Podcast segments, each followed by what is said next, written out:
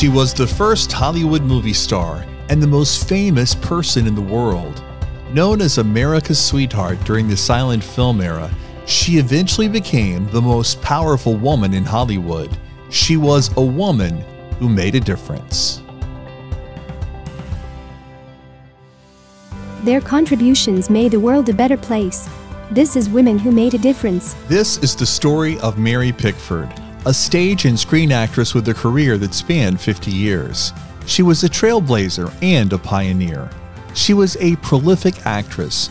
Then she broke into producing. Later, she co founded a studio. She helped shape the modern film industry as we know it today. She was born in Toronto and given the name Gladys Marie Smith just a few years before the dawn of the silent film era. Gladys grew up with a brother and sister. Her father died when she was very young, and this tragedy led her mother to have to take in boarders so that the family could survive financially. This happenstance would change the trajectory of young Gladys's life. One of the boarders who moved in with her and her family was Mr. Murphy. Now, we don't even know his first name today, but we do know he was a theatrical stage manager who suggested to her mother, Charlotte, that young Gladys be given a small theatrical role. Charlotte approved of the idea and allowed young Gladys and her younger sister Lottie to enter the theater. Gladys's very first appearance on stage was in a production of The Silver King at Toronto's Princess Theatre, and it was the first in many performances. Her mother and her siblings also became involved in the theater, and after the turn of the century, they traveled by train to perform in productions all over the United States. But the family wasn't making a lot of money, and Mary was ready to give up. Her dream was to star on Broadway, but she knew she had to give up the idea if she didn't land something soon. In 1907, she starred in a supporting role in the play The Warrens of Virginia. Now, the producer of that play suggested that young Gladys change her name to what we know her today, Mary Pickford. One of the early motion picture companies was Biograph. In 1909, D.W. Griffith, who was then a director for the Biograph Company, gave a screen test to Mary for a role in the film Pippa Passes. Although she didn't get the part she auditioned for, Griffith knew she was very special and he cast her in a minor role in the film. Today, history remembers D.W. Griffith as one of the most influential figures in the history of motion pictures. He pioneered many aspects of film editing, and he happened to think Mary Pickford was very special. Immediately after seeing her in action, Griffith agreed to pay her $10 a day, which was twice the rate most actors at the Biograph Company were earning.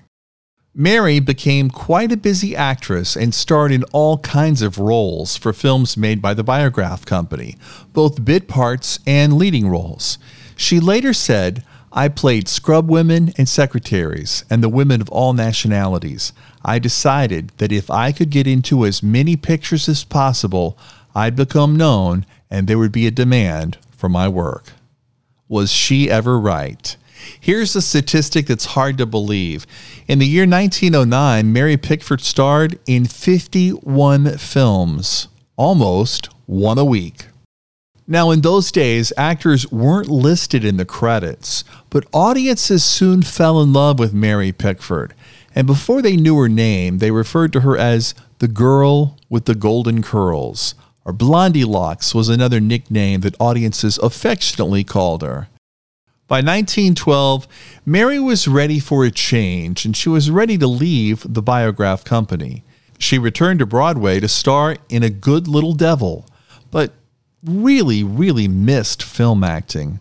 That's when she knew her heart was on the silver screen and not in stage productions. Now, in 1912, Adolf Zukor formed the famous Players Film Company, which more than a century later still exists. Today, you know it as Paramount Pictures. Zukor's famous Players Film Company attracted many silent screen film stars, including Mary Pickford. Three of her most successful silent films were made at the famous Players Film Company. They were In the Bishop's Carriage, Caprice, and Hearts Adrift. That film was so well received that Pickford asked for the first of her many publicized pay raises based on the profits of Hearts Adrift. Now, what's notable about that movie is the very first time Mary Pickford's name was listed above the movie title on marquees. Soon after that, in 1914, Tess of the Storm Country came out. According to her biographer, this is the film that made her the most popular actress in the country and perhaps the whole world.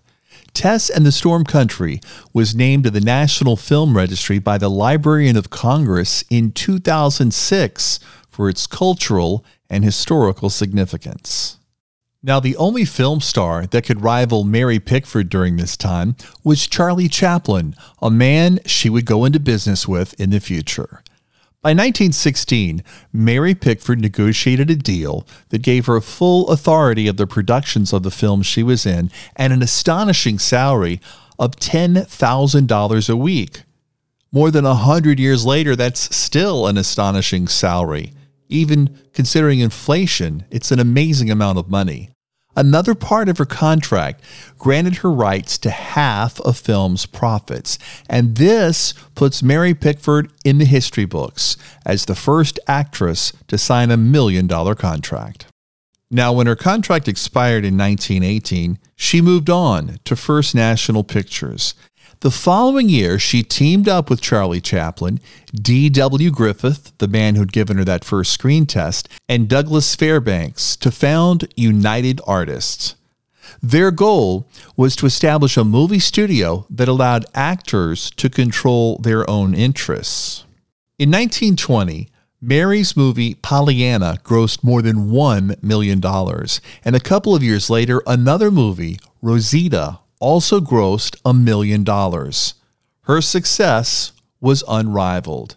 And little girls who idolized her long before they became movie stars included Joan Crawford and Jean Harlow. But near the end of the decade of the 20s, technology would usher in a change with the arrival of the talkies. This is what people of the day called motion pictures with sound. The movie The Jazz Singer debuted in 1927 and launched a new era in the film industry.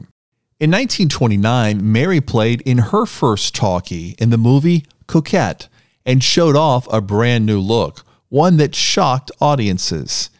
You see, her mother had died in 1928, and after a period of mourning, Mary decided to cut her famous hair. The audience that grew up watching Blondie Locks, they were shocked. In fact, her new look made the front page of the New York Times. The audiences didn't like her more mature look, but the industry loved the movie and awarded her the Academy Award for Best Actress. It was only the second time the award had been given out. It was the pinnacle of her career, but times were changing.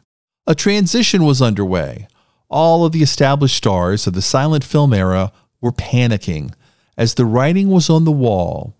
As the talkies became more popular, Mary Pickford's acting career began to fade. In 1933, she retired from acting. In addition to being a founder of United Artists, she was one of the 36 co founders of the Academy of Motion Picture Arts and Sciences. During the 1910s and 1920s, she was known as the Queen of the Movies. She used her popularity during World War I to promote Liberty bonds, and she helped sell millions of dollars worth of bonds that helped support the Allied cause in World War I. After her retirement from acting, Mary Pickford continued her business partnership with Charlie Chaplin at United Artists.